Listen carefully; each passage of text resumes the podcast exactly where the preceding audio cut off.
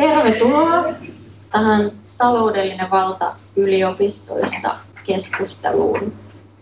Tämä on politiikassa, verkkolehden, tiede ja edistyksen ja parempi yliopisto-hankkeen yhdessä järjestämä tilaisuus.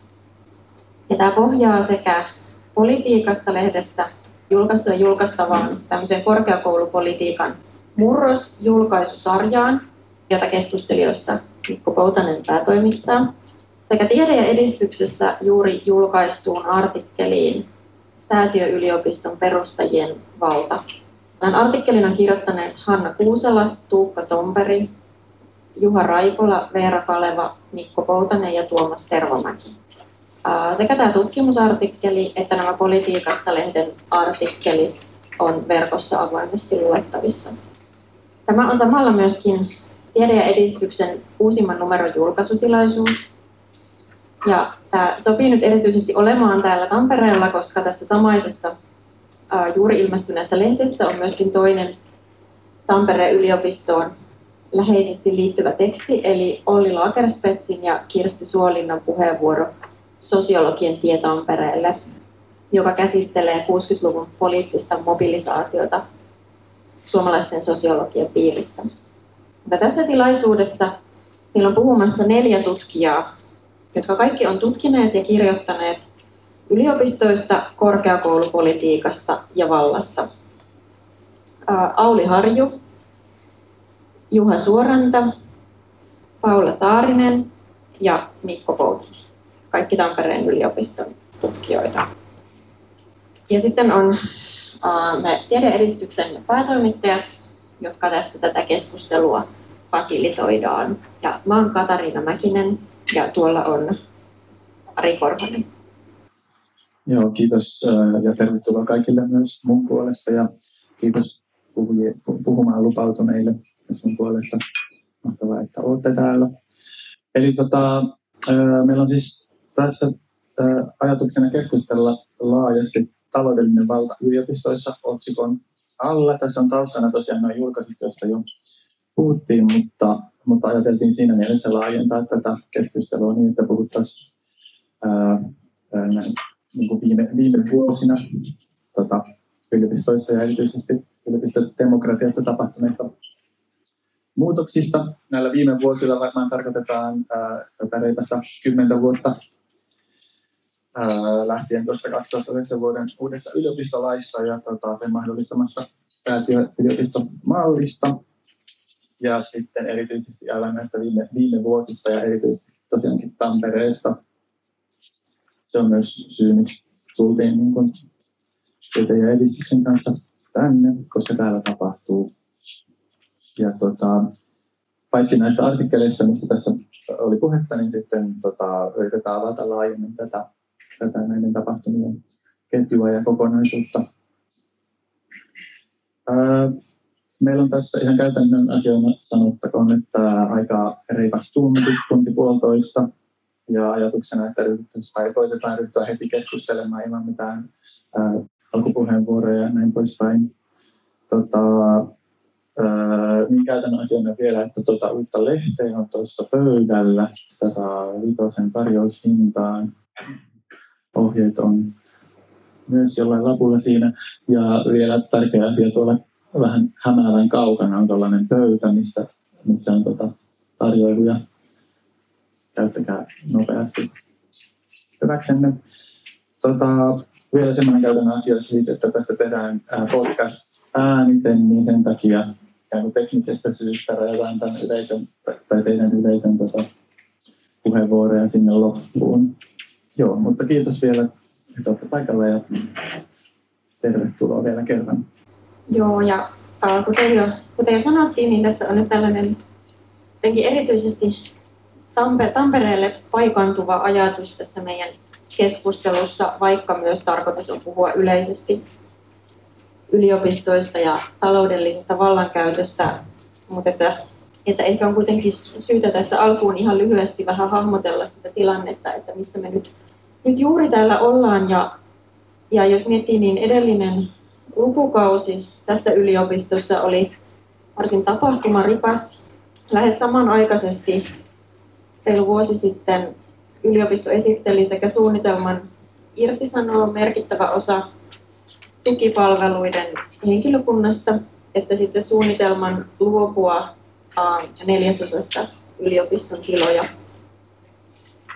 Näistä kahdesta suunnitelmasta nämä irtisanomiset vietiin läpi taloudellisia toiminnallisin perustein, eli tämmöisiin sitten myös kyseenalaistettuihin laskelmiin perustuen ja, ja ilman semmoista olla merkittävää vastarintaa yliopistolaisten taholta. Eli noin vuosi sitten syksyllä irtisanottiin yli sata ihmistä ja kaikkia yliopiston tukipalveluista lähti yli 200 ihmistä. Mm, näiden irtisanomisten seuraukset, eli se, että on, on menetetty paitsi työvoimaa, niin myöskin paljon semmoista hiljaista tietoa ja osaamista, niin, niin on ehkä tässä tämän vuoden aikana sitten konkretisoituneet ja, ja ainakin tämmöiselle tavan tutkijalle ne niin kuin irtisanomisten konkreettiset seuraukset on näkyneet tämmöisinä tukipalveluiden ongelmina. Ja nämä suunnitelmat vähentää tiloja yliopistolta puolestaan johti kamppailuun, joka tiivistyi erityisesti linnarakennukseen ja sen puolustamiseen keskustelijoista. Suoranta on politiikasta lehteen tästä kirjoittanutkin tästä kamppailusta ja, ja palataan siihen tässä keskustelussa. Mutta ehkä se voi tässä alkuun sanoa, että tilojen osalta ää, nämä hallinnon suunnitelmat kohtasivat niin paljon vastustusta, erityisesti opiskelijoiden taholta, että niitä jouduttiin niin jollain tavalla arvioimaan uudelleen ja, ja sillä voi ajatella, että näiden tilojen osalta yliopistoyhteisö myös saavutti jonkinlaisen, ainakin osittaisen ää, voiton.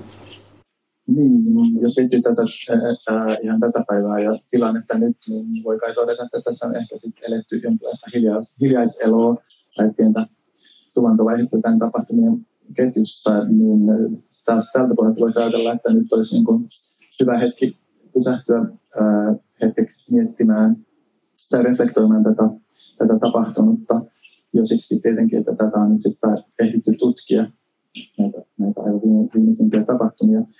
Ää, siihen tällaisen reflektion tässä nyt on tietenkin hyvä tilaisuus siksi, että ollaan saatu näin monta tutkijaa paikalle, jotka on, on nimenomaan perehtynyt näihin tapahtumiin.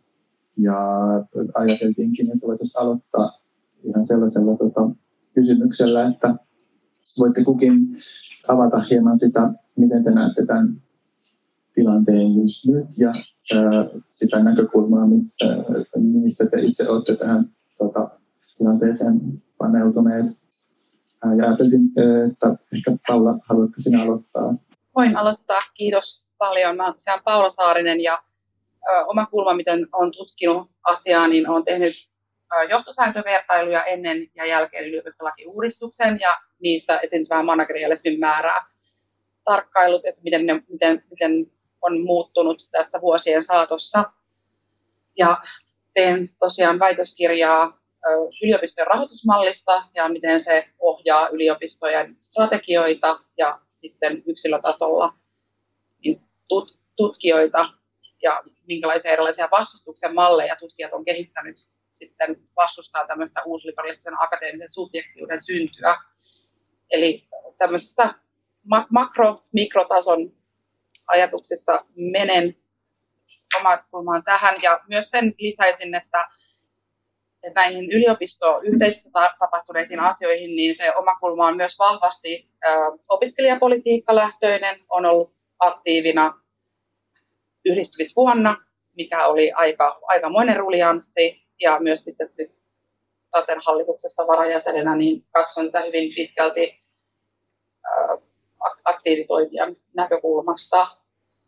Mutta tosin, kuten tässä sanottiin ensimmäinen, niin näyttäytyy tällä hetkellä olevan niin kuin suvantovaihe ja että odotetaan vähän hiljaista, ehkä myrskynkin edellä, kun nyt on tässä rekrytointeja tulossa ja mahdollisesti johdon, johdon vaihtoa, niin tosiaan niin kuvaisin tätä tämmöiseksi tyyntä myrskyn edellä mahdollisesti. Haluatko sanoa ihan nopeasti vielä tota, jotain niistä vastarinnan muodoista, mitä, mitä olet löytänyt? No, oi. Tässä on joku tämmöinen ehkä apua. No joo.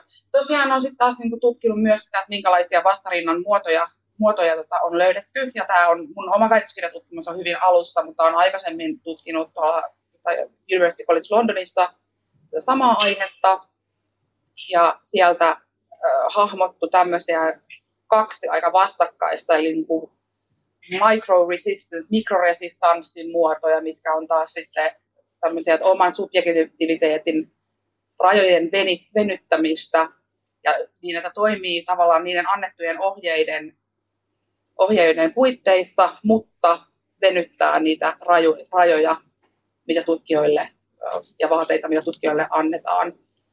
Tämä mikroresistanssi oli yksi, mitä on havainnut ja nyt mielenkiinnolla odotankin, että mitä väitöskirja sitten tuo lisää valoa tähän.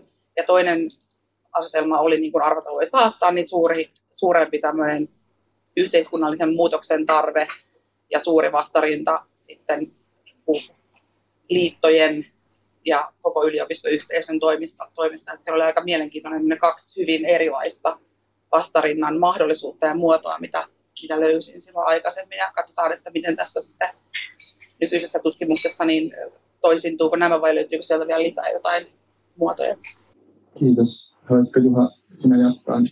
Joo, kiitoksia vaan kutsusta tähän paneeliin. Mä ajattelin, että mitä mä täällä teen, kun en mä oikeastaan ole tutkinut tätä tota, yliopiston muutosta, mutta jonkun verran seurannut sitä vastarintaa juuri, mitä, mitä tota, nämä muutokset on herättäneet. Mä oon kirjoittanut siitä viime vuosikymmenen lopulla Tuukka Tomperin toimittamaan teokseen Akateeminen kysymys, kun silloinhan täällä kovasti demottiin uutta, nyt jo voimassa ollutta, toistakymmentä vuotta voimassa ollutta uutta, silloin uutta yliopistolakia.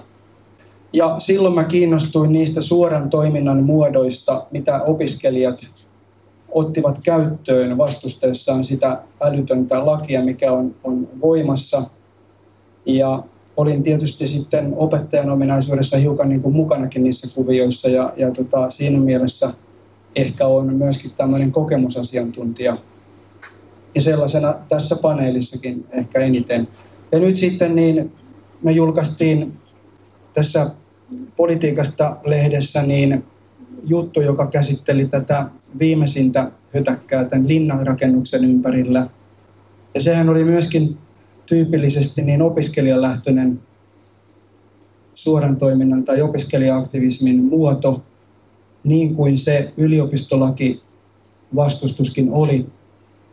Ja ehkä tässä on huomioonarvoista alkuun sanoa juuri se, että Tampereen yliopistossa tämän tyyppinen vastarinta on nimenomaan ollut opiskelijalähtöistä ja opiskelijat ovat esittäneet ikään kuin tanssiin kutsuja henkilökunnalle tulla mukaan tähän vastarintaan. Mutta nämä ei oikein ole nämä partnerit ollut halukkaita tähän tanssiin. Et se on ollut ehkä vain sellainen pieni kourallinen henkilökunta, opettajia, professoreita, jotka on sitten lähteneet näihin tapoihin vastustaa näitä älyttömyyksiä, mistä, mistä tota tänäänkin puhutaan. Joo, jatketaanko? Kiitos. Jatketaanko sitten? Joo, kiitos vaan munkin puolesta. mä tota, varmaan on tässä siinä mielessä myös vähän sivu, sivukautta, että mä oon tutkinut ylio, viime aikoina yliopistotyötä ja sen dataistumista eri, erilaisilla tietojärjestelmillä ja muilla digitaalisilla alustoilla toimimista. Ja sitten kirjoitin politiikasta lehteen jutun tavallaan siitä, että miten mä huomasin, että siellä dataistumispuheessa, mitä tutkijat tuotti, mulla oli siis tutkijat, osallistujat oli muistakin kuin Tampereen yliopistosta yhteensä viidestä eri, yliopistosta, niin tuli tavallaan tämmöistä niin kuin yliopistotyön kuormitusta, joka ainoastaan ei ollut, ollut niin kuin sen tietojärjestelmätyön tuottamaa, vaan että siinä oli, siinä oli ehkä just erilaisia niin kuin vallan aspekteja ja sitä hankaluutta toimia, toimia työssä. Ja sitten mun linkki tähän parempi yliopistohankkeeseen on se, että mä pari vuotta sitten taas haastattelin tässä Tampereen yliopistossa henkilökuntaa. Ja, ja sitten ehkä tämmöinen henkilökohtainen linkki Tampereen yliopistoon nimenomaan on se, että mä oon, parikymmentä vuotta ollut täällä tutkijana ja taloudellisen vallan kytkökset taas sit siihen vaikuttaa sillä tavalla, että, että kun toimitaan näissä yliopiston rakenteissa, niin niin kun on, tekee projektityötä, niin silloin tietysti toimii määräaikaisena tutkijana. että mä olen nyt parikymmentä vuotta ollut noin vuoden tai alle mittaisissa työsuhteissa, että siinä ehkä niin kun, sit kuitenkin mulla on tämmöinen henkilökohtainen linkki ja toisaalta näkökulma myös siihen, mitä, mitä tämä yliopistotyö on ja mitä tämä työ Tampereen yliopistossa on. Ja ehkä sitten, että miten mä nyt, mitä sä kysyit jotain, että, että miltä nyt näyttää tai mikä on tunnelmat, niin ehkä tämän syksyn tunnelmat niin kuin itseä ja työkavereita havainnoidessa, että on monenlaisia hankaluuksia ja erilaiset prosessit ei hoidu. Ja sitten ehkä se meidän yhteinen, yhteinen niin kuin tulkinta on ollut, että, että se johtuu niin kuin tukipalveluiden resurssivähyydestä. Että tämä on nyt, niin kuin, nyt kun lukuvuosi on alkanut, niin tämä on se mun tuntuma, että nyt kaikenlaista on meneillään, mutta, mutta tota, ehkä tämä riittää tässä vaiheessa. Joo, kiitos. Tämä on kiinnostavaa, miten monenlaisia monia teemoja tässä tulee äkkiä, äkkiä esiin. Me koitetaan näitä tässä jatkossa kysymyksillä vähän kohdentaa. Ja tematisoida vähän osaa niistä ilmiöistä, mitä, mitä tässäkin on jo sivuttu. Sitten, mitäs Mikko vielä? Joo, kiitoksia. Mä olen siis tosiaan Mikko Poutanen ja olen politiikasta verkkolehden vastaava päätoimittaja. Meillä tosiaan näistä keskustelijoista, niin Paula on ainoa, joka on vielä tulossa tällä viikolla artikkelina. Kaikki muut ollaan jo tota, julkaistu tähän korkeakoulupolitiikan murrokseen liittyen, mutta mä oon sitten tietysti täällä Tampereen yliopistolla, mä valmistuin täällä tohtoriksi 2018 ja siinä niin kuin väitöskirjatutkijana ollessani, niin täällä alkoi tämä fuusioprosessi, ja se tietysti alkoi kovasti kiinnostaa itseäni tällaisena niin kuin, ei pelkästään taloudellisen vallan, mutta ylipäätänsä vallan käytön, managerialistisen vallan tällä hyvin selkeänä esiin tulemisena. Ja sen verran sanon lyhyesti vielä taustastani, että olin tuota, ehtinyt olemaan tuossa maisteriksi valmistuttua niin useamman vuoden Nokia Oyjissä töissä ja ehdin nähdä sieltä hyvin läheisesti sen firman syöksykierteen ja tulin sitä sitten karkuun tänne. Ja ajattelin, että, että tuota yliopistolla vielä ajatellaan kriittisesti eikä tarvitse kaiken maailman markkinointipöhinään kuunnella jatkuvasti. Ja sitten alkoi Tampere 3 hanke ja katsoin, että mitä löysin taas edestäni, enkä ollut erityisen ilahtunut siitä. Mutta tuota, tosiaan sitten on, on tässä ollut tutkimassa ja kirjoittanut tutkimusartikkeleja sekä, sekä kollegoiden kanssa, että itsekin muutaman nyt julkaisun tästä, erityisesti tästä Tampereen, Tampereen tilanteesta, mutta asettaa sen kuitenkin siihen laajempaan kontekstiin. Että se, mitä tapahtuu Tampereella, ei ole kuitenkaan loppujen lopuksi tässä suurissa trendeissä mitenkään poikkeuksellista. Että tällainen mitä mä itse luonnehdin niin akateemiseksi kapitalismiksi, niin sen kasvu, eli se idea, että taloudelliset prioriteetit on yliopiston keskeisimmät prioriteetit, niin sitä tapahtuu ihan kaikkialla. Jos menee brittiläiseen yliopistojärjestelmään, niin siellä se on niin kuin kaikkein pisimmälle menneenä. Meillä on pikkusen tämä hyvinvointivaltio suojannut. Tietysti tämä sitten yliopistolain muutos on semmoinen niin kuin vedenjakajapiste, missä riisuttiin yliopistoilta paljon näitä suojauksia ja sitten niitä sitten ollaan näitä seurauksia nähty. Että jos nyt vaikka Tampereen yliopiston fuusiota ajatellaan, niin tässähän oli oleellisena myyntidiskurssina se, että me ollaan tässä nyt suuruuden ekonomian kanssa tehdään tällaista entistä hienompaa, laajempaa, monialaista yliopistolla leveämmät taloudelliset hartiat. Ja kuten sitten tiedämme, niin viime vuonna puhuttiin siitä, kuinka meillä ei ole rahaa enää rakennuksiin eikä ole rahaa tukihenkilöstöön, että tämä taloudellisen suuruuden ekonomian toteutuminen tapahtuu ilmeisesti melkoisella viiveellä, koska ainakaan nyt tässä välittömästi se ei ole täällä yliopistolla näkynyt. Ja tuota, sanon vielä sen verran tosiaan, että, että tuossa tutkimusryhmän kanssa kirjoitettiin tämä artikkeli, mikä täällä on Tiede- ja edistyslehdessä julkaistu, ja mikä osittain on tässä taustalla tässä, että minkä mä olen nyt täällä lavalla höpisemästä, niin siinä sitten tosiaan käytiin läpi tätä, mikä säätiöyliopistossa on aikaisemmin jäänyt aika lailla näkymättömiin, eli tämä perustajien vallankäyttö, eli siis suomalaisissa julkisoikeudellisissa yhteisöissä nämä yliopistot siis on ollut aiemmin julkisoikeudellisia yhteisöjä, niin niissähän mitään perustajia ei ole ollut. Ja tällä, jos ideaalisti ajattelee, niin ollaan oltu sellainen yliopistodemokratian kollegiaalinen yhteisö. Toki siinäkin on ollut paljon ongelmia, mutta säätiöyliopisto oli ihan selkeä suunnanmuutos siitä, ja se oli myös sitten OKM tahdonmukainen suunnanmuutos siitä, että haluttiin yliopistoja, jotka kykenee vastaamaan strategisesti nopeisiin muutoksiin yhteiskunnassa sekä taloudellisesti, ja siihen sitten tuli nämä, nämä muutokset.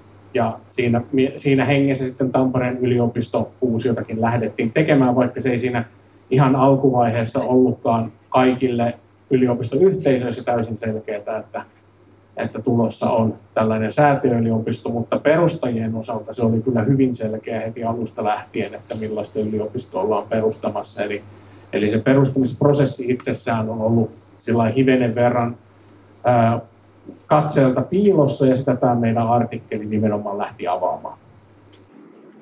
Joo, kiitos. Kiitos. Tota, sanon vielä vaan niin vielä muistutan, että tosiaankin te keskustelijatkin niin ihan vapaasti tosiaankin kommentoikaa toisianne ja näin. näin. Joo, kiitos tästä. Päästään eteenpäin. Joo, tuota, ehkä, no Mikko mainitsi tuon akateemisen kapitalismin ja sitten meillä on tässä tämä taloudellinen valta tässä itse tilaisuuden otsikossa, niin mietittiin, että yksi tapa, jolla sitä niin taloudellista valtaa yliopistoissa käytetään, on nimenomaan niin tällaisten erilaisten numeroiden ja, ja laskelmien kautta.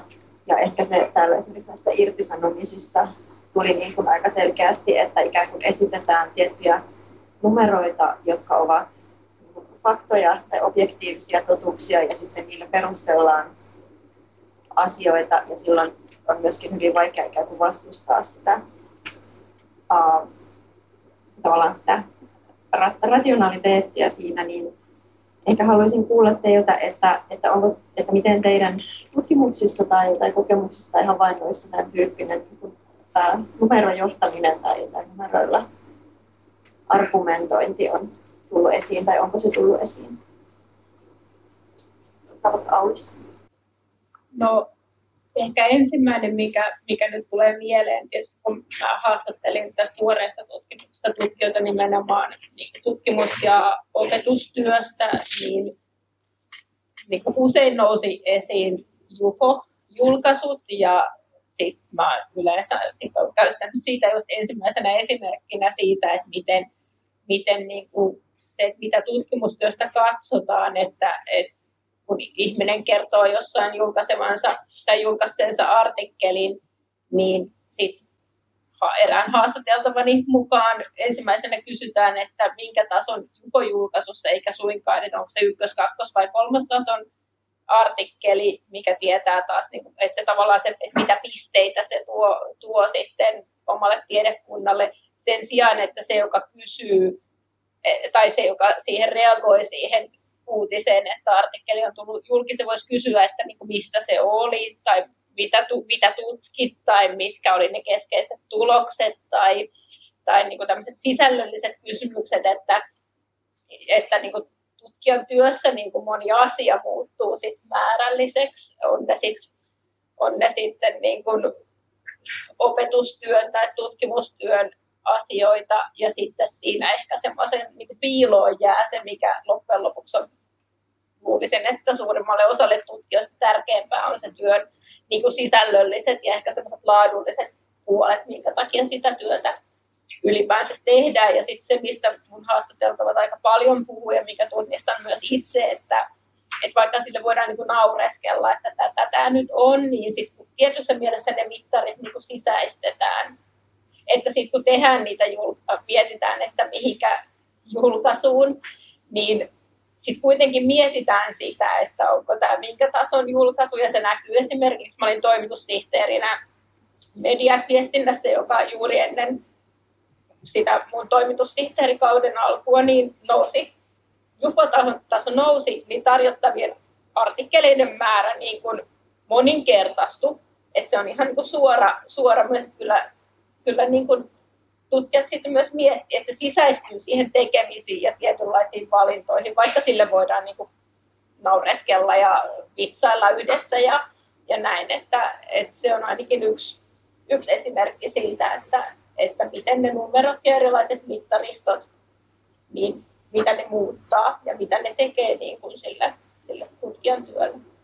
Joo, siis itse asiassa jatkan ihan mielelläni tuosta, mistä, mistä Auli, ja tota, meillä itse asiassa tulee, ää, tosta, tai se tuli jo tuossa viime viikolla torstaina tästä numeroiden vallasta tosi hyvä artikkeli politiikasta lehden tässä meidän ää, kirjoitussarjan osana, niin siis ajatellaan nyt kuinka paljon meillä on ylipäätänsä on indikaattoreita korkeakoulutuksessa. Nämä koskee tietysti myös opiskelijoita, koska opiskelijoilla on indikaattori, että 55 opintopistettä on se ideaali, mihin mennään. Siihen meitä myös rohkaistaan aktiivisesti, että me saadaan opiskelijat tuottamaan se 55 opintopistettä. Eli sekin on semmoinen indikaattori, joka määrää meidän rahoitusta. Tämähän on siis tämä tulospohjainen rahoitusmalli on Suomessa jo eurooppalaisella tasolla poikkeuksellisen voimakas. Eli siis entistä enemmän siirtyy sitä perusrahoitusta tällaiseen indikaattoripohjaiseen järjestelmään, jossa siis ei tarkoita sitä, että te, mitä enemmän teet, niin sitä enemmän saat rahaa sinänsä, vaan että siellä on X määrä rahaa, joka jaetaan tämän mukaisesti. Eli jos vaikkapa Aalto-yliopisto rupeakin paukuttaa hirveätä tähtiä ö, julkaisuja, niin kyllä meille sitten henkilöstölle Tampereella sanotaan esimerkiksi tiedekunnan kokouksissa, että nyt teidänkin tarvitsee alkaa paukuttaa niitä artikkeleja, koska nyt me saadaan vähempi siivu siitä rahasta, mikä on varattu. Eli kyllä sillä tavalla nämä numerot niin kuin, ja indikaattorit muuttuu sellaisiksi niin kuin itsearvoisiksi aika pitkälti tällaisessa järjestelmässä, mikä korostaa tätä niin kuin tulostuottavuutta. Eikä tässä nyt kannata sillä ajatella, että yliopistolaiset olisi niin kuin tarkoituksella sillä, että jos meitä ei näillä niin kuin numeroilla jatkuvasti mitattaisi, niin eihän me sitten mitään tehtäisi, vaan että lähinnä sen pointti on se, että me ei oikein ajatella mitään muuta kuin niitä numeroita. Että se tuntuu vähän sellaista luksukselta ruveta pohtimaan jotain niiden numeroiden ulkopuolelta, etenkin nuorilla tutkijoilla, joilla on niin kuin sellainen hyvin varma ura tulevaisuus edessäpäin, niin, niin siinä sitten rupeaa väkisinkin miettimään sitä, että miten mä käytän sen rajallisissa, rajallisen ajan, mikä mulla on käytettävissä siihen, että mä todennäköisesti teen sen, mitä tämä järjestelmä multa haluaa, eli voin saada jatkossa rahoitusta tai työsuhteen. Eli siis kyllähän nämä numeroiden, numeroiden tuota, ja indikaattoreiden valta on yliopistoissa huomattavasti kasvanut, mutta me harvemmin niitä silleen voidaan sinänsä kyseenalaistaa, koska ne justiin vuorataan sellaiseen vastuun kantamisen ja, ja tilivelvollisuuden diskursseihin, että jos meillä ei olisi tällä teitä, niin eihän me täällä muuta tehtäisi kuin sijamaltaisi punaviiniä ja luettaisi kanttia. Että, mikä sinänsä sekin, ne on hienoja mun mielestä akate, akateemisia aktiviteetteja, mutta että siis tämä on se niin kuin mielikuva, minkä takia meitä pitää numeroilla ohjata. Sama koskee opiskelijoita. Jos opiskelijat ei niitä jatkuvasti numeroilla puskettaisi valmistumaan entistä nopeammin, niin se sama mielikuva, että se on sellaista niin kuin rietastelevaa ja dekadenttia opiskelijaelämää. Ja siitä pitää äkkiä niin kuin kouluttaa teidät ulos, että te olette tuottavia yksilöitä yhteiskunnalle.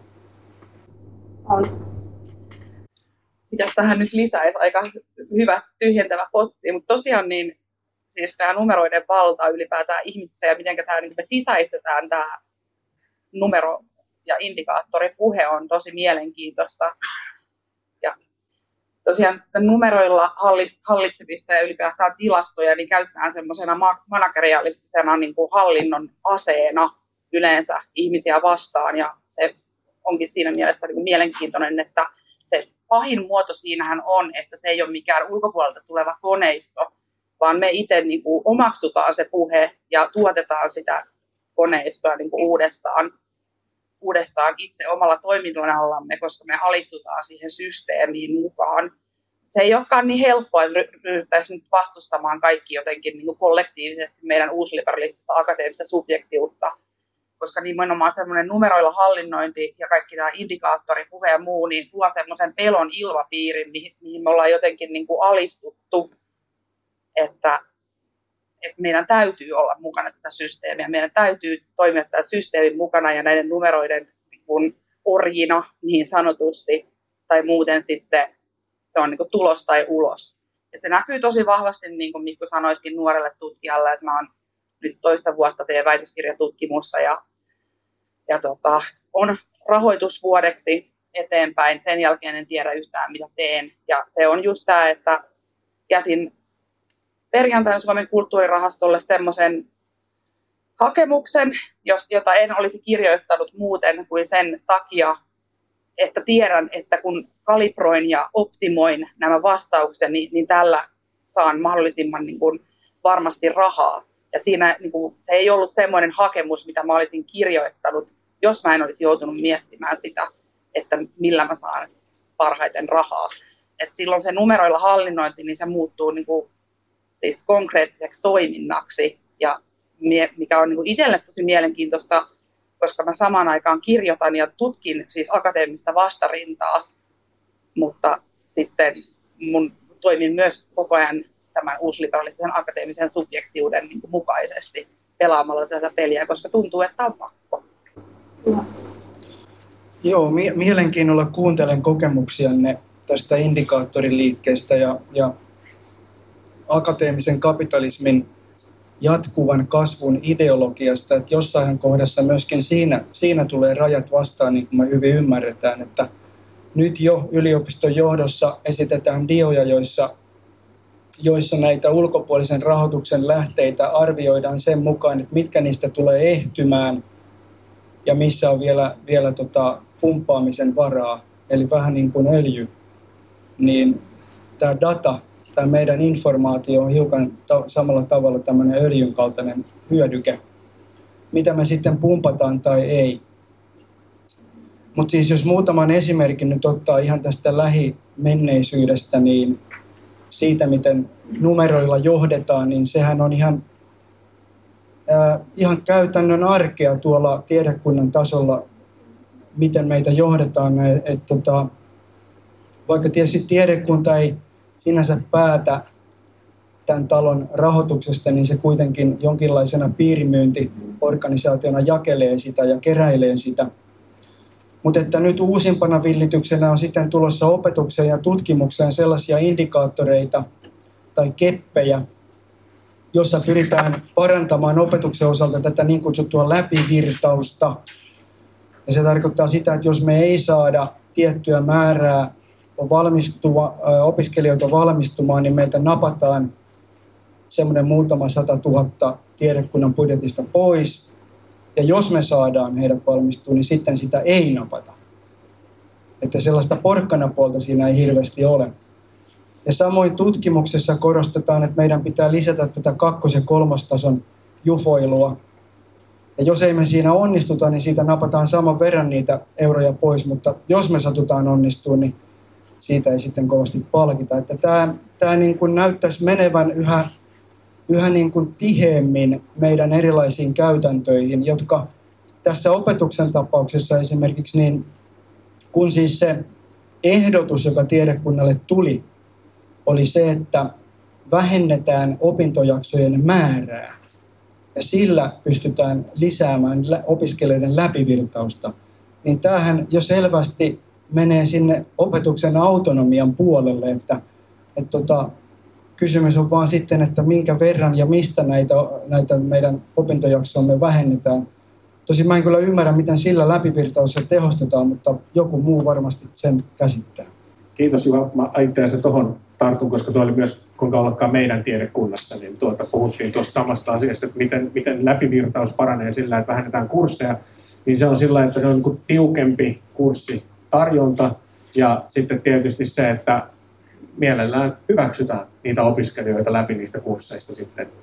Ää, varmasti meillä tullaan jatkossakin lisäämään ää, nettiopintoja, erinäköisiä muukkikursseja ja muuta vastaavaa tällaista, mikä ei sinänsä vaadi mitään opettajan läsnäoloa, että siellä vaan opiskelijat sitten puuhaa sillä täysin niin kuin vailla ihmiskontaktia näitä luentoja. Ja siis tämähän on, tämäkin on niin kuin maailmanlaajuinen trendi ihan paljon, brittiyliopistot opettaa ihan hirvittävän määrän puhtaasti netissä mutta että onko se sitten enää sitä, niin kuin, mun mielestä on ihan validi kysymys, että millä tavalla se on sitä yliopiston substanssia ja kuinka paljon siitä sitten lähtee erkaneen, että koska silloin se on pelkästään se kysymys, että lyödään niin sanotusti maisterin leima pyllyyn ja työnnetään ovesta ulos. Ja se niin kuin on pikkusen yliopiston niin kuin tällaisen mission kannalta mun mielestä kanssa aika problemaattinen tilanne.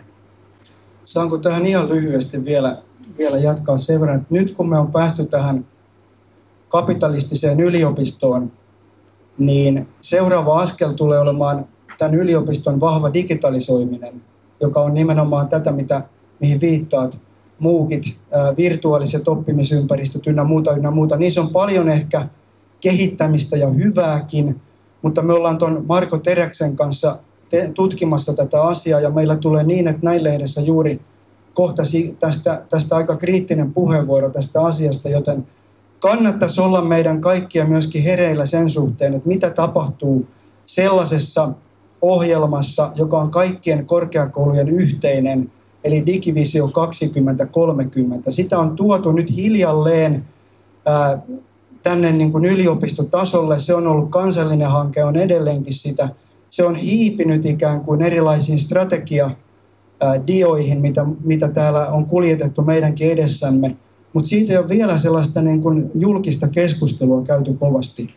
Ja mä toivon, että se on myöskin jonkun tämän tyyppisen, tota, se voisi olla samantyyppisen tota, niin kokoontumisen aihe itse asiassa, tämä digi, digitaalinen koulutus, jota, jota nyt tuodaan ikään kuin käärmettä pyssyyn. Joo, kiitos. Tulee mieleen sanoa, että onneksi tästä tulee, tulee ääni, ääni koska tässä on itse niin paljon kiinnostavia muotoiluja ja vähintäänkin sanoja läpi virtauksista, niin ei niin ikinä. Tota, öö, niin on ehkä yleisölle se, se huomio, että laittakaa te mieleen näitä, mitä, mitä tulee tässä liian nopeita tahtia ja tavatkaa niin sitten kysymyksissä. Mutta tota, voitaisiin ehkä siirtyä siinä mielessä tota, vähän toiseen kysymykseen, mikä tässä on kyllä monilla teistä jo tota, ollutkin esillä. Paula erityisesti tuossa hyvin kuvasi sitä, minkälaista niin kun, äh, on sekä tutkia että elää. Tätä, tätä maailmaa tai näitä ilmiöitä läpi, niin ehkä voitaisiin käydä sellainen kierros, että, että, että millaista, tota, tai millainen tutkimuskohde yliopisto on. Ja tämä taloudellisen vallan alla oleva yliopisto erityisesti teille tutkijoina ja teidän tutkimusaiheiden aihe, aiheissanne jos mä, jos mä vaikka aloitan, kun on, on näitä haastatteluja tehnyt parinkin otteeseen, niin tietysti mulla on ollut etuoikeus kohdata tavallaan kollegoita, joita en olisi muuten, muuten tavannut ja puhua näistä asioista. Ja ehkä sitten tutkimuskohteena mä olen paljon miettinyt sitä läheisyyden ja etäisyyden teemaa, että onko mä niin kuin liian lähellä tai, tai mitä multa jää jää kysymättä maailmasta tai kokemuksista, jotka on mulle, mulle aika tuttuja tai jotka mä niin tunnistan sen toisen ihmisen sen puheesta tai, tai kuvailuista. Ja et, et ehkä semmoinen niin kuin jatkuva, jatkuva niin kuin peilaus, että sitä eri lailla joutuu, joutuu niin kuin menetelmälliseltä kannaltakin miettiin, että, että, että ja miten, miten on siinä tilanteessa ja miten niitä tulkitsee, että ei tavallaan liikaa pyöräytä sitä sen oman kokemuksensa läpi niin sanotusti.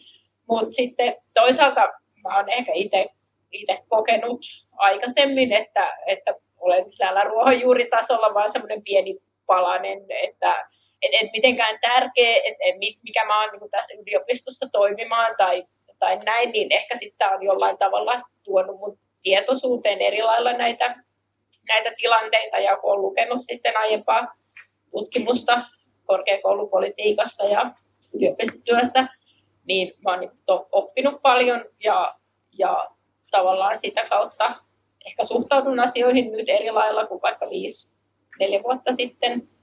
Ja sitten ehkä yksi lisäkierros on se, että, että kyllä se mua on ehkä masentanut ja kyynistänyt ja, ja tavallaan, että sit, sit tulee aika paljon kaikenlaista, vaan se, että puhuu ihmisten kanssa, niin tulee aika paljon kokemusta ja vähän semmoista niin ahdistavaakin kokemusta, vaikka toisaalta hienoja niin kuin jakamisen tai jotenkin semmoisia hetkiä, että, että pystyy myös tarjoamaan vaikka tutkimushaastattelussa semmoista tilaa puhua asioista, mistä ei välttämättä niin muualla ehkä voi puhua tai ei ole aikaa tai tilaa puhua, mutta kyllä mä itse olen aika lailla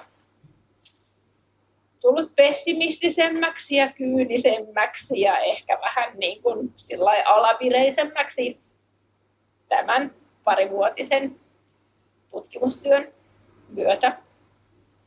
Joo, kiitos. Haluatko sanoa Joo, tosi paljon tuota, herätteli ajatuksia tuo puheenvuorosi. Ja jotenkin tota, voi että, kun mä en millään kerralla muista tätä. Mutta joo, tosiaan niin mä, mä rupesin tutkimaan graduvaiheessa korkeakouluja ja tosiaan näitä johtosääntöjä, niin mä olin silloin itse tosi vahvasti opiskelijapolitiikassa mukana. Ja sitten tuota vasta siinä oikeastaan aika loppuvaiheilla mä rupesin huomaamaan, että kuinka paljon se mun oma positio oli vaikuttanut siihen, että miten mä niin ajattelen näistä asioista ja kuinka vahvoja ennakko-oletuksia ja odotuksia mulla on, on näitä asioita kohtaan ja on vieläkin.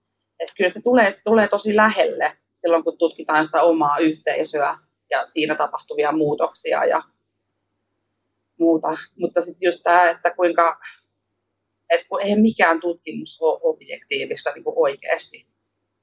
Ja mun mielestä, tai niin kuin itse ajattelen näin, että ei ole olemassa mitään niin kuin tutkijan positiosta irrallaan olevaa tutkimusta, joka olisi täysin objektiivista. Ja tärkeää mun mielestä on itselle ollut se, että mä oon jotenkin yrittänyt tosi tarkasti havainnoida niitä omia tunteita ja reflektoida sitä omaa asemaa siinä, että mi, mitä, mä, niin kuin, mitä ennakko-oletuksia ja odotuksia mä tuon siihen tutkimukseen ja, ja että suljenko mä jotain ovia niiden vuoksi ja semmoista niin kuin lähes autoetnografista muistiinpano toimenpidettä on, on, on pitänyt tässä yllä, että, että jotenkin, että koska ei, mun mielestä on tärkeää tutkia aiheita, mikä tulee lähelle. Ja yksi parhaita tutkimuksen polttoaineita on se intohimo tehdä sitä ja juuri siihen aiheeseen liittyvää, mutta se, että sä tuot rehellisesti esille ne sun omat lähtökohdat ja ennakko-oletukset ja se sun, oma, sen sun oman position, niin se on mun mielestä ehkä siinä semmoinen avainasemassa. Ja varmaan tämä on semmoinen asia, mitä pitää harjoitella läpi koko tutkimusuran, että missä ei ikinä tule olemaan mitenkään niin kuin valmis. Mutta tämä niin kuin näen, että, että on vaikeaa, mutta hirveän tärkeää tehdä asiasta, mitä kokee sydämen asiaksi tutkimus. Joo, kiitos. Aloitan puheenjohtajan No, mä voin tosiaan, tuosta on oikeastaan aika hyvä jatkaa. Siis mä oon tosiaan ollut tässä parempi yliopistohankkeessa, jota on vetänyt Hanna Kuusela. Meitä on ollut siinä useampi tutkija, Tuukka Tomperi lisäkseni ja sitten Juha Raipola ja Tuomas Tervasmäki, joka ei ole ilmeisesti täällä tänään. Ja sitten Auli oli meillä myös mukana tuota, tässä hankkeessa. Ja ja siinä tosiaan lähdettiin tutkimaan Tampereen yliopistofuusiota sen moninaisuudessa ja se projekti myös poiki sitten tällaisen tutkimusartikkelin, joka niin ikään julkaistiin tiedeedistyslehdessä viime vuonna ja siinä meillä oli tämä kotietnografinen reflektio, eli se on etnografista työtä, joka tehdään sun omassa kotiorganisaatiossa. Ja sitä on jonkin verran tosiaan kyllä, kyllä tehty sitä kirjallisuutta on, mutta se tiedostetaan ja tietysti mekin tiedostimme sitten, kun alettiin sitä kirjoittaa ja tietysti siinä ennen kaikkea siinä projektin mukana, että siis yliopisto, etenkin kun se muuttuu korkeapoliittisen paineen tuloksena, niin sehän on poliittinen organisaatio, vaikka hirveän moni tietysti meistä, jotka täällä työtä tekee, niin saattaa suhtautua poliittisuuteen terminä hirvittävän negatiivisesti, että se on jotain tällaista suhmurointia, korruptoituneisuutta, oman edun tavoittelua, ja mikä on sinänsä mulle, siis mä olen politiikan tutkija taustalta, niin on hirveän mielenkiintoista, että miten politiikka terminä on muuttunut sellaiseksi hirvittävän negatiivisesti latautuneeksi, eikä silleen enemmän tunnistettaista, että politiikka on niin kuin täällä kaikkialla meidän ympärillämme, se on ihan normaalia toimintaa, etenkin yliopiston kaltaisessa organisaatiossa,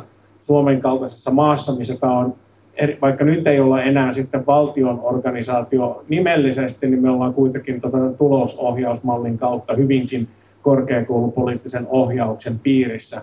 Niin silloin se, että niin kun suhtaudutaan, että yliopisto ei ole mikään millään tavalla poliittinen organisaatio, on mulle itselleni hirveän vieras tapa hahmottaa sitä, mutta se myös sitten selittää sitä, että jos tällaista omaa kotiorganisaatiota tutkii, on myös paljon ihmisiä, jotka saattaa suhtautua hirveän negatiivisesti siihen, koska kriittinen tutkimus yleensä saattaa herättää sellaisia ikäviä tuntemuksia, että minkä takia tästä nyt rettelöidään, minkä takia tästäkin täytyy nyt tehdä numero, minkä takia tästäkin nyt täytyy tehdä niin poliittista. Ja tässä mä niin kun oikeastaan komppaan täysin, mitä, mitä Paula sanoi, että, tota, että jos se, kyse on enemmänkin hyvin erilaisesta lähtökohdasta siihen, että miten tutkimusta tehdään. Että jos ymmärtää sen, että politiikka on läsnä näissä organisaatioissa, se on luonnollinen osa näissä organisaatioissa toimimista, niin sitten se onkin semmoinen asia, minkä kanssa voi käydä dialogia sen koko tutkimusprosessin läpi. Se ei sitä tutkimusprosessia millään tavalla maalaa, kun sitä tekee, mutta tietysti sitten, jos on sellaista, äh, niin kuin oma näkemys on se, että se politiikka on lähtökohtaisesti hirveän negatiivista, niin sitten on hirveän, helppo myös nähdä asia niin, että tämä poliittisuus on nyt tällaista tosi ikävää ja, ja pilaa tällaisen tosi, mitä mä nyt sanoisin, teknokraattis-rationaalisen työskentelyn täällä tieteen piirissä. Ää, mulla on kyllä siitä Paulalle pakko annettava pisteet, että, että meillä se oli tosi rankkaa niin kuin tutkimusryhmänä reflektoida tätä niin kuin silleen, ja tehdä töitä sen tavallaan sen poliittisuuden kanssa ja mietittiin jopa siinä artikkelissa, että tämä on kyllä tosi raskasta, että jos oltaisiin oltu väitöskirjaa tekemässä ja vieläpä yksin. Että se, niin kuin se, se, se, tota, se on hirveän raskasta prosessi, koska se tavallaan just, että sä oot koko aika itses kanssa sellaisessa tilanteessa, että sä mietit, mitä sä teet, sä mietit, mitä sä mietit, ja sä teet sitä näkyväksi. Se ei ole hirveän niin kuin helppoa, mutta se on myös se, millä tavalla se voidaan sitä, yliopistolaiset voi tutkia omaa organisaatioa, voi tutkia omia yliopistojaan, ja silti olla täysin niin kuin tieteen etiikan mukaisesti tehdä sitä tutkimusta. Se vaan täytyy tehdä näkyväksi. Eikä siinä sitten sen jälkeen ole mitään ongelmaa, sillä ollaan nyt ihan rehellisiä siitä, että jos yliopistolaiset ei itse tutki omia yliopistojaan, niin kuka tänne sitten ulkopuolelta tulee näitä asioita niin kuin katsomaan. Ei, ei ihan hirveästi olla sille kauhean kiinnostavia tutkimuskohteita muille, paitsi sitten konsulteille, jotka tulee meille kertoa, miten tämä työ pitäisi tehdä paremmin. Piti just vastata Mikolle, että konsultti tulee, mutta tota, mä oikeastaan haluaisin tähän kysymykseen sanoa sen, mitä, mitä lukijana koin, kun luin tämän viimeisimmän teidän tutkimushankkeestanne ilmestyneen säätiöyliopistojen perustajien valta-artikkelin tästä tänään julkaistusta lehdestä, niin mun täytyy kyllä sanoa, että se on tavattoman rohkea teko vaikka tota, sä sitä luonnollistatkin tuossa nyt tuon politiikkakäsitteen kautta, mikä on, mistä mä opin heti tosi paljon, että toi on ihan luontainen kulma ja mä, totta kai mä allekirjoitan sen, että jos, ei, jos emme me sitä, niin kuka sitten, mutta näin sanoen, niin silti pidän näitä teidän artikkeleitanne, tätä ja näitä muita, niin todella rohkeina tekoina. Ja ne edustaa mulle ihan parhainta yhte, kriittisen yhteiskuntatieteen perinnettä, mitä mä oon lukenut vuosikausia. Tämä on se, miksi yhteiskuntatiede on olemassa ja mitä sillä voidaan saada aikaan. Niin tämä on sitä, ihan sitä ydintä, sitä juuriin menemistä, kuten eräs klassikkomme tämän sanoo.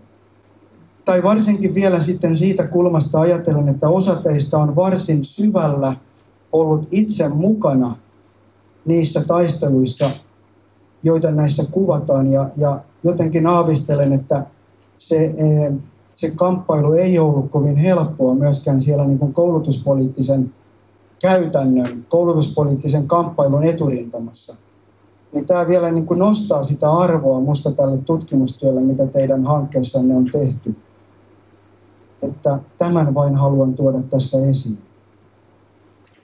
Joo, joo kiitos. Hyvä pointti tulee mieleen sanoa ihan lehdin puolesta tietysti, että kiitos tästä tuota, ää, jutusta, joka on todella siinä mielessä yhtä rohkea. Se on tietysti sanottu tässä, mutta toistan, että totta kai tämän tyyppinen tutkimus on jotain, missä pannaan sitten peliin. Tota, ei pelkästään niin kuin, ää, se, mitä tuntuu sen tekeminen, vaan myös ihan siis aidosti tota, varmasti koetaan niin kuin uhkaa, miten uraa, rahoitustyöt jatkossa menee kun valitsee jotain aiheita ja tarttuu ja sanoo julki. Että kiitos vielä. Ja niin, Paula, sinulla oli vähän jatkoa. Halusin myös kommentoida tähän myös yhtyä näihin samoihin kiitoksiin ja kertoa, että tämä teidän hanke on ollut mulle itselle niin se suurin inspiraatio miksi mä olen lähtenyt tutkimaan väitöskirjassani tätä, näitä aiheita ja erittäin, erittäin tärkeitä artikkeleita. Ja mä itse näen, että kun puhuin mikroresistanssista, niin en sano, että tämä on mikroresistanssia, vaan tämä on oikeasti niin kuin kunnon vastarintaa. Ja tiede itsestään on, on vastarintaa tälle taloudelliselle, akateemiselle kapitalismi saiselle suoraan sanottua. Niin mun mielestä hienoin vastarinnan muoto on nimenomaan tämä sisään kirjoitettu vastarinta teidän artikkeleista ja arvostan sitä tosi paljon ja nimenomaan on todella rohkeaa. Ja mun mielestä meidän kaikkien pitäisi olla aika rohkeita, jos me halutaan tehdä jonkinnäköistä muutosta tähän tilanteeseen. Hyvä, kiitos. Uh, ehkä tuo tavallaan vastarinta on myös se, mihin on hyvä, hyvä vielä jotenkin pureutua. Mä oon samaa mieltä, että tämä tyyppinen, tai tämä, juuri tämä tutkimus, uh, mitä teidän teidän hankkeessa on tehty, on nimenomaan sitä, sitä vastarintaa ja todella niin kuin merkittävää sellaista. Mutta sitten toinen puoli on se, mitä Juha toi aikaisemmin esiin, että on niin kuin ollut esimerkiksi, että opiskelijat on lähteneet niin kuin liikkeelle ja, ja tekemään vastarintaa ja sitten sanoit, että esittäneet tanssin kutsun tutkijoille, opettajille, mutta sitten partnereita ei ole ehkä löytynyt, että siinä on myös tavallaan se kysymys siitä, että, että uh, mitä kaikkea se vastarinta yliopistoilla uh, on ollut, uh, mitä se voisi olla ja, ja miksi sitä ei ehkä tällä hetkellä ole enemmän. Me ollaan tavallaan tässä kuultu syitä sille, että miksi sitä voisi olla paljon enemmän. Joo, mä en ehkä nyt osaa tuota heti lähteä miettimään sitä, että miksei sitä ole enemmän. Sitä voi niin kuin sitten se on oma kysymyksensä, mutta se, joka liittyy tietysti niihin paineisiin, mitä nykyopiskelijalla on tämän valmistumisen ja, ja, ja työelämä, niin sanotun työelämärelevanssin ja kaiken semmoisen suhteen. Ja kai siihen liittyy tämä koko maailman tilanne ja, niin edelleen, mutta tota, Mä, tota, siis tämä mun juttuni lähtee sieltä vuodesta 2009, niin kuin mä tuossa alkupuheenvuorossa sanoin.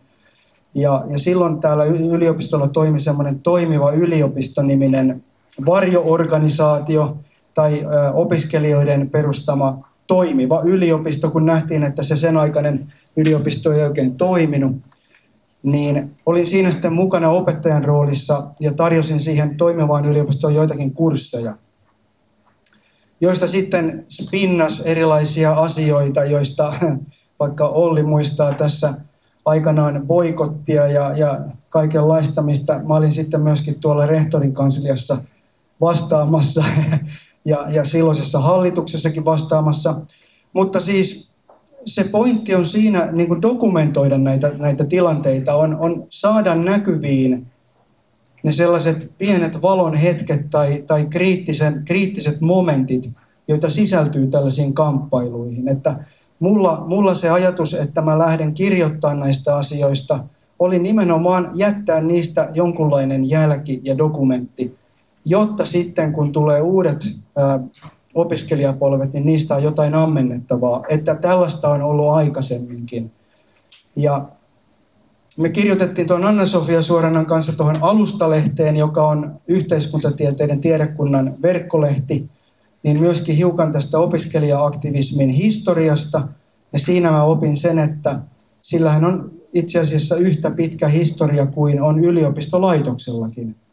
Ja samoin mä opin sen siinä matkan varrella, että, että itse asiassa 2000-luvulla on, on, opiskelijat ovat aktivoituneet itse asiassa enemmän kuin sillä hyvin tunnetulla 60-luvulla, josta paljon puhutaan opiskelijaradikalismin aikana.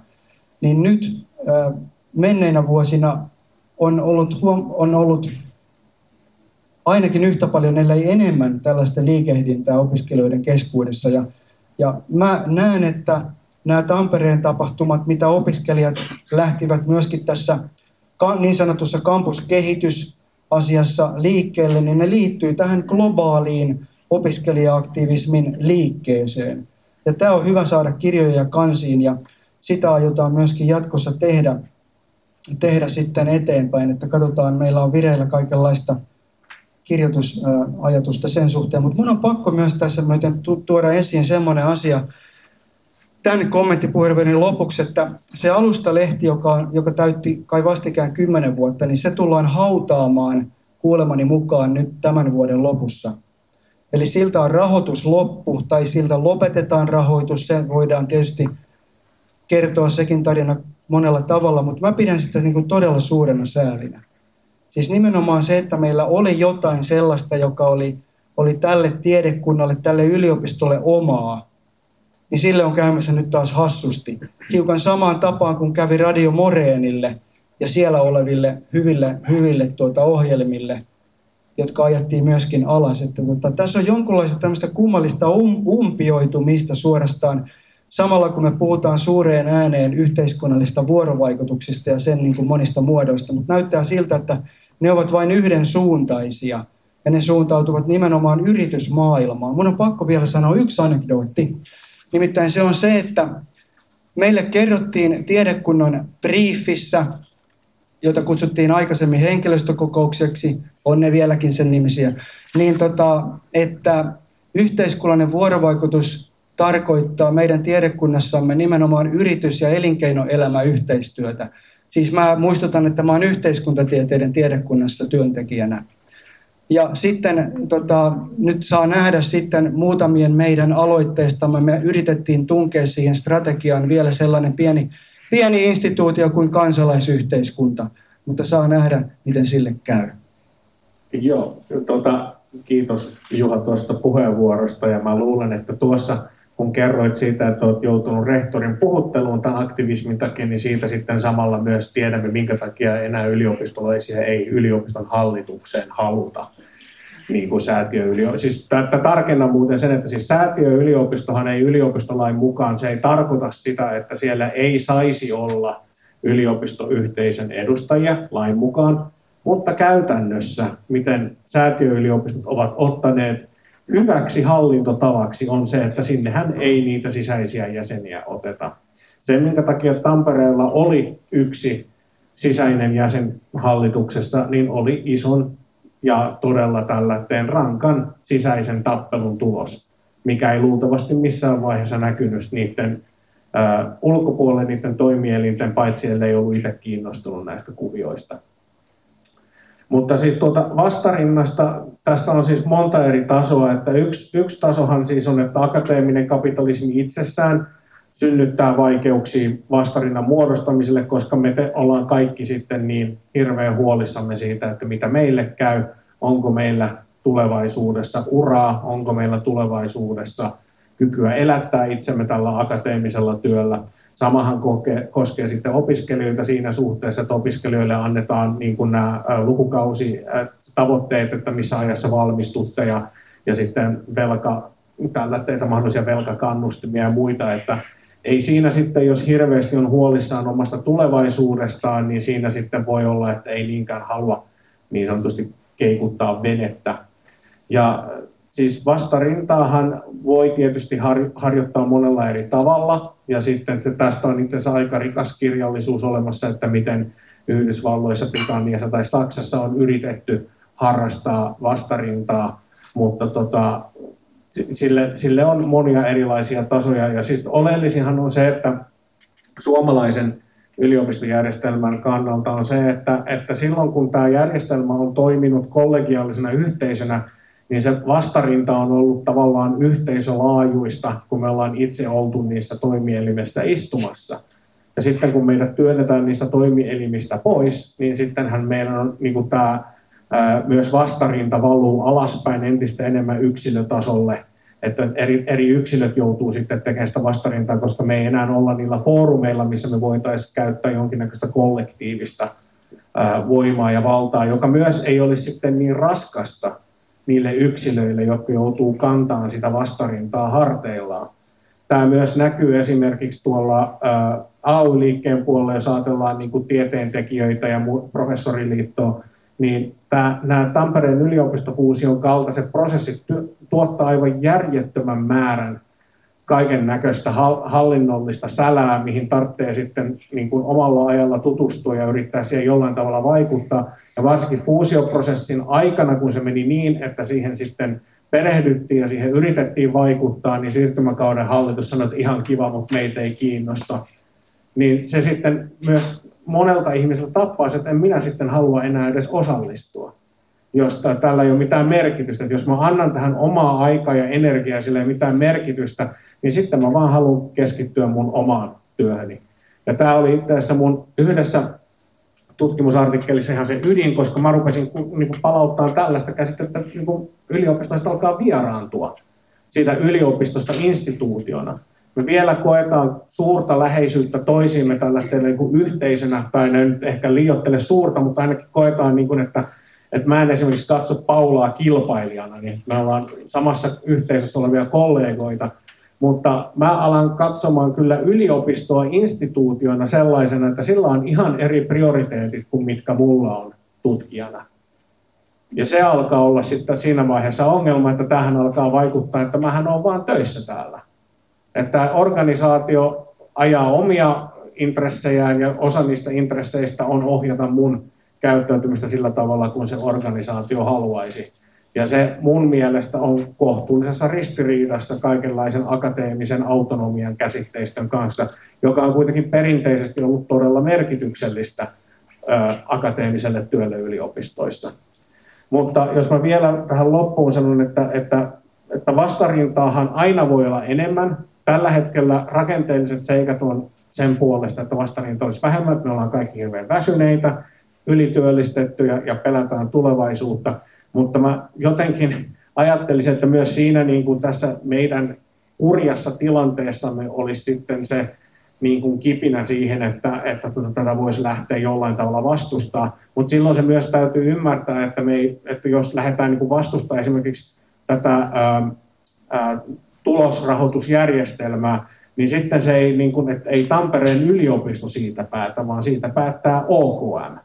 Eli ei kannata myöskään sitten ajatella niin, että jos Tampereen yliopistossa vaikka voitetaan joku paikallinen taistelu, mikä ei tietenkään se ole merkityksetöntä, mutta että, että osaa paikallistaa ne, ne auktoriteetin virrat, jotka tätä yliopistoa tällä hetkellä muokkaa oikein ja sitten suhtautua siihen sen mukaisesti. No ehkä mä voisin jatkaa tai täydentää tai sanoa toisen sanan, kun sä puhuit vieraantumisesta, niin mä oon taas puhut, miettinyt paljon sitä niin kuin sitoutuneisuutta, että jos miettii vaikka itseäni nyt ja silloin 2000-luvun alussa, niin silloin mä olin selkeästi niin kuin sitoutunut Tampereen yliopistoon ja että se oli jotenkin se taso, millä liikuttiin. Ja nyt on tosi iso tiedekunta ja sitten on vielä tämä korona-aika, joka ehkä jollain tavalla pirstoi myös sitä lähityöyhteisöä, että niin kuin tavallaan tosi monta semmoista tasoa on tässä niin kuin mennyt hajalle. Loppujen lopuksi voi ajatella, että mihin on sitoutunut, niin on ehkä siihen projektiinsa johon kuuluu, ja niihin ihmisiin ja niihin kokouksiin ja niihin tuotoksiin, joten sitten voi tietysti niin kuin miettiä, että se on tosi iso askel lähteä sitten sitä Tampereen yliopistoa puolustamaan, jos tässä on niin kuin vuosien varrella ikään kuin rapautunut se tietynlainen niin kuin side siihen, siihen organisaatioon, että että missä se lojaliteetti tai se, se suhde on, että jos on niin projektin ja usein monitieteisen useasta eri yliopistosta ihmisiä kokoon saattavan projektin piirissä, niin tämä voi olla yksi, yksi selitys myös sille, että miksi, miksi siihen tanssiin kutsuun ei suurella joukon niin vastattu. Erinomaisia puheenvuoroja vastarinnasta ja sen mahdollisuuksista ja allekirjoitan kyllä ihan täysin, että varmasti on semmoista niin kuin turnausväsymystäkin, niin kuin, väsymystäkin ehkä havaittavissa. Ja tota, kyllähän se on niin kuin raskasta oikeasti, niin kuin, että jos kerta toisensa jälkeen, kun yritetään vaikuttaa asioihin, niin ää, tulee, tulee sitten se tulos siitä on se, että yhteisöä kuultiin, mutta ei kuunneltu ja mitään ei muuteta tässä, niin kyllähän se on lannistavaa kaikin puolin. Mutta mä tykkäsin tästä, mitä puhuttiin kollegiaalisuudesta ja ylipäätään siitä niin kuin yhteisöstä ja niin kuin yhteisöstä toimimisesta ja semmoista kollektiivisesta vastarinnasta, niin mä näen, että yksi semmoinen niin kuin konkreettinen vastarinnan muoto on nimenomaan, että, niin kuin, että me ei niin kuin opiskelijoina tai tutkijoina, opettajille, niin kukaan suostuta lähtemään semmoiseen kilpailuun mukaan, vaan nimenomaan niin kuin vaalitaan kollegiaalisuuden perinteitä ja sitä kautta vastustetaan semmoista niin kuin ilmapiiriä, jossa meitä ajetaan niin kuin toisiamme vastaan ja vertaillaan, että kuka on julkaistut enemmän tai päässyt mihinkäkin positioon, vaan niin kuin jaetaan sitä niin kuin tietoa. Ei, ei pimitetä hienoja tutkimusrahoitushakemuksia, vaan voidaan jakaa hyviä käytäntöjä yhteisesti.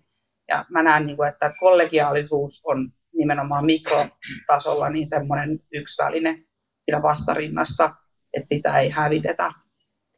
Ja tosi tärkeä on myös se, että mitä Mikkokin tässä on ja muutkin maininnut, niin eihän me siis täällä olla missään tyhjiössä, että Tampereen yliopistossa muodostaa joku vastarinta ja sitten kaikki muuttuu, vaan nimenomaan se, että, että se vastarinta ulotetaan myös niihin, niihin paikkoihin ja areenoihin, joissa oikeasti niistä asioista päätetään, niin se on, se on tosi tärkeää ja siinä voidaan siihen voidaan myös päästä sen mikroresistanssin kautta. Että täälläkin kun katsoo, meillä on täällä opiskelijaedustajia ja henkilökuntaa ja kaikkea ja näiden keskustelun kautta, niin eh, ehkä voi olla näin, että täältä nämä opiskelijaedustajat lähtevät tekemään muutosta ja saavat tästä jonkun kipinän, ei tiedetä. Mutta se, että meillä on semmoisissa paikoissa, missä ihmisiä, ihmiset päättää meidän tulevaisuudesta, niin on meidän kollegoja tai kollegiaalisesti meistä tutkijoina, opettajina, yhteisönä kokevia, niin se on tärkeää. Sen mikroresistanssin kautta mä uskon, että pystyy pidemmällä aikavälillä niin muodostamaan semmoisen isomman yhteiskuntaan muovaavan vastarinnan. Joo, kiitos. Äh, niin, tota, katson tätä kelloa ja mietin, että onko tämä jo sitten niin viimeinen viimeinen teema, mutta katsotaan, onko se viimeinen. Ää, tulee mieleen sanoa tietenkin tällaisessa turnausväsymyksen tilassa, just, että on tavallaan ehkä jotenkin tota, urpoa pyytää jotain tulevaisuuden kuvia ja bla bla bla. Mutta Juhahan tosiaan tietysti tota, viittasikin, että totta kai siis kaiken, kaiken äh, tavallaan masentavan ja musertavan keskellä totta kai niin kuin,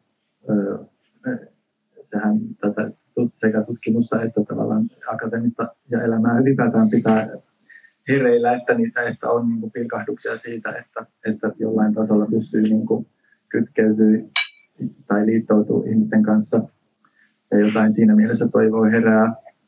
Mutta tota, tätä asiaa on jo tässä jonkun verran sivuttu, mutta tulee mieleen kysyä, että miten te hahmotatte tämän käynnissä olevan kamppailun siinä mielessä, että, että onko kyse jonkun puolustamisesta tai yrityksestä luoda vai, vai yrityksestä luoda jotain ö, uutta vai mitä tässä tapahtuu, millä termeillä te itse tavallaan ajattelette tätä kamppailemista. Totta kai vaan sanotaan poistukseksi, vaan totta kai niin kuin täysin niin kuin oikea strategia ää, sellaisessa tilanteessa, vaikka jos ajattelee tätä nyt julkaistua artikkelia, että, että, että se perinteinen niin yliopistodemokratiaksi sanottu järjestelmä niin kuin ihan vaan puhtaasti ja brutaalisti murskataan, että tavallaan, tavallaan niin kuin, silloin on aivan selvää, että, että kyse on puolustamisesta, että jos niin kuin, haluaa pitää kiinni siitä, että ihmiset, jotka elää ja työskentelee jossain puitteissa, niin jotenkin saa vaikuttaa asioihin, niin silloin tästä näkökulmasta on totta kai ymmärrettävää puolustaa ja ymmärtää se kamppailu puolustamiseksi. Mutta, mutta miten te ajattelette tätä kamppailua niin kuin laajemmin ottaen, että onko kyse jonkun puolustamisesta vai, vai jostain muusta? Uh,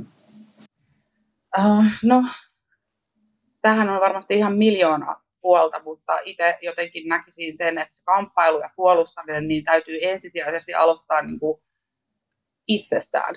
Että sä niin kuin ehkä hahmotat myös sen, että just nimenomaan, että ei ole mitään oikeasti mitään koneistoa, jonka nimi on uusliberalismi tai näin. Varmasti on siis tämän niin kuin heijastumia ja muotoja ehdottomasti, mutta se, että, että kyllä se vastarinta täytyy ensin kääntää omaa niin kuin itseään ja omaa identiteettiään kohtaan ja miettiä niitä, että millä tavalla itse uusintaa semmoisia toimintoja ja akateemisten kapitalismin ideaalia, mitä vastaan itse asiassa haluaisi toimia. Ja aloittaa sitten niin tietoisen vastarinnan siitä omasta itsestään ja omasta subjektiudestansa, niin näkisin, että se on puolustaminen ja kamppailu itseään vastaan ennen kaikkea. Öö, vaikea kysymys. Mä oon ehkä ajatellut sitä jotenkin niin kuin yhteiskunnan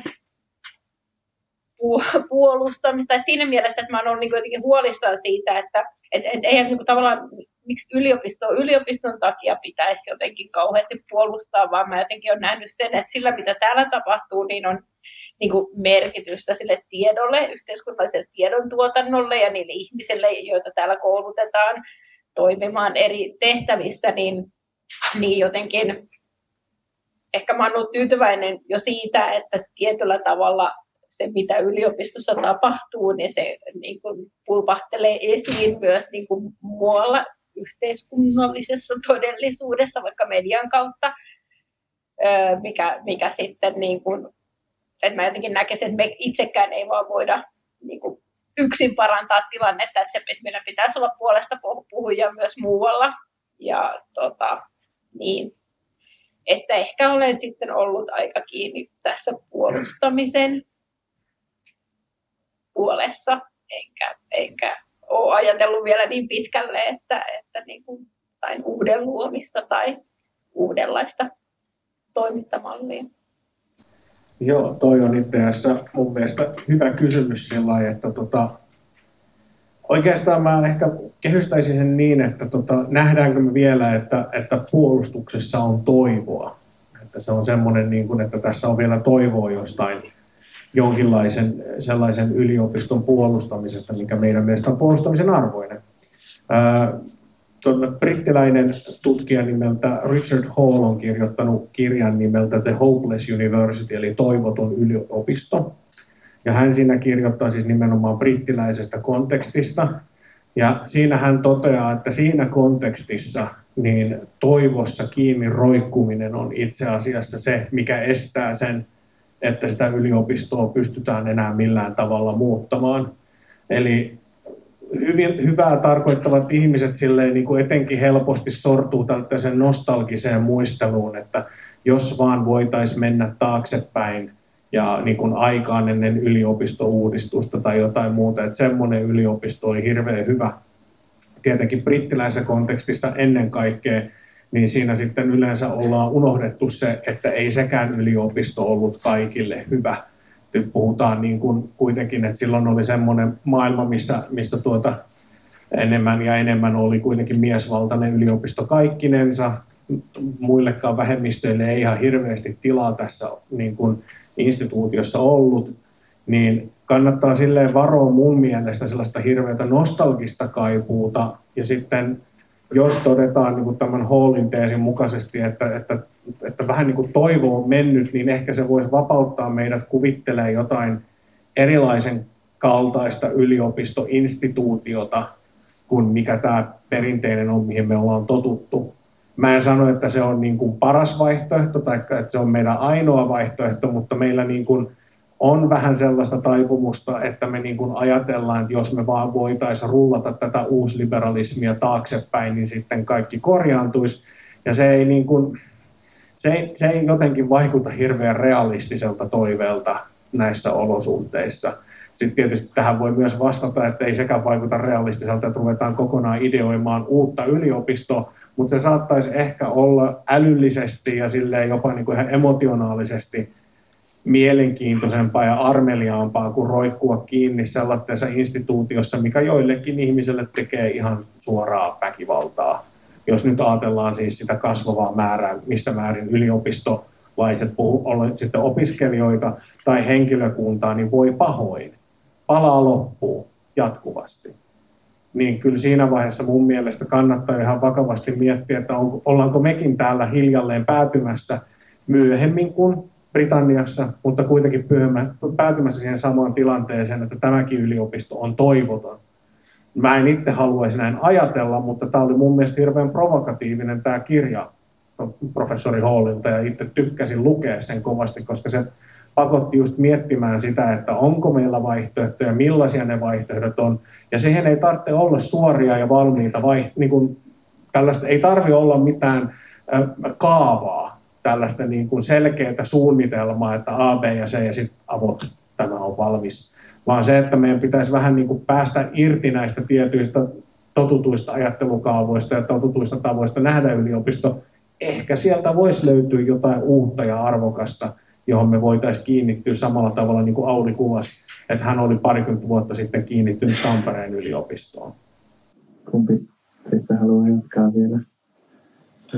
Mikolla oli niin kauniita sanoja ja, ja jotenkin hieno, että siihen olisi kiva lopettaa, mutta tota, mä haluaisin elää vielä tässä sen hetken, kun, kun, nämä, kun tämä öljy loppuu. Siis tota, tässä mielessä tämä tutkimusrahoitus ehtyy että miten tämä yliopisto Suomessa ja muualla restrukturoi uudelleen rakenteistaa itseään. Että se, on, se olisi kiinnostava se pätkä vielä katsoa, mutta tota, saa nähdä, miten siinä käy. Mä ehkä haluan omasta puolestani muistuttaa lopuksi siitä, että nämä koulutuspoliittiset aallot ja trendit, niin ne ei suinkaan, niitä ei suinkaan keksitä OKM, vaan, vaan ihan muilla, muilla areenoilla. Ja ne areenat on kansainvälisiä areenoita – jossa käydään koulutuspoliittisia keskusteluja ja, ja meidän pään menoksi keksitään sitä sun tätä. Ja niitä sitten kotoutellaan, jos käytän tuota Pertti Alasuutarin kotouttamistermiä, jota hän on tutkinut, niin niitä sitten kotoutellaan tänne suomalaisiin, suomalaisiin koulutusjärjestelmiin. Tämä koskee ihan tuota varhaiskasvatusta ja peruskoulujärjestelmääkin. Et tota, se on sellainen ää, se on oikeastaan semmoinen rengas vielä, mitä, mitä voisi tässä miettiä, jos aikaa olisi, mutta ainakin niin kuin tulevaisuudessa miettiä, että miten nämä heijastuu, miten nämä kansainväliset trendit heijastuu tänne Suomeen. Mitä Paula sinulla? Oliko mä sen näköinen, että mulla on jotain asiaa? Varmaan. No mun mielestä siis mä olin tosi inspiroitunut tästä, myös mitä Mikko sanoi, että mitä jos luodaan jotain uutta. Ja siis on, on just nimenomaan brittitutkimus tästä kulkenut ja ollessa näyttää siltä ikävä kyllä, että ollaan tultu jonkinnäköiseen syklin päähän tai ainakin hyvin lähelle sitä, niin äh, tiedostan myös tämmöisen niin kuin tavan helposti mennä tämmöisen golden agesin taakse, että ennen oli kunnollista ja kaikki oli hyvin ja eihän se näin ollut ja ei vieläkään ole niin, että kyllähän siis paras mahdollinen versiohan olisi ylipäätään niin kuin tämä kuulostaa nyt kauhean radikaalilta, mutta mä olen tämän joukon nuorin tutkija, joten se minulle sallittakoon, niin tämä koko instituutio pitäisi tavallaan räjäyttää. siis siinä mielessä, että tämähän pohjautuu siis hyvin pitkälti just niin Global North niin kuin tämmöiselle elitistiselle valkoisuuden ja niin kuin ylipäätään kolonialismin niin kuin periaatteelle tämä koko yliopistoinstituutio. Ja siinä mielessä se on ihan virkistävä ajatellakin, että mitä jos tämä räjäytetään ja luodaankin jotain uutta, mikä olisi ehkä enemmän globaalisti jotenkin oikeudenmukaisesti rakentuneempi yliopisto. Sen halusin vielä sanoa. Joo, kiitos. Joo, tässä tuli kyllä monia mieleen painottavia puolia tässä tälle kamppailulle. Öö, onko meillä nyt tilanne se, että Katarinalla on jotain loppusanoja tai vähintään käytännön asioita? Uh, niin, varmaan ensinnäkin, että, että kiitos kaikille teille tästä keskustelusta. Uh, haluatteko vielä, vielä no, nopeasti, Mikko?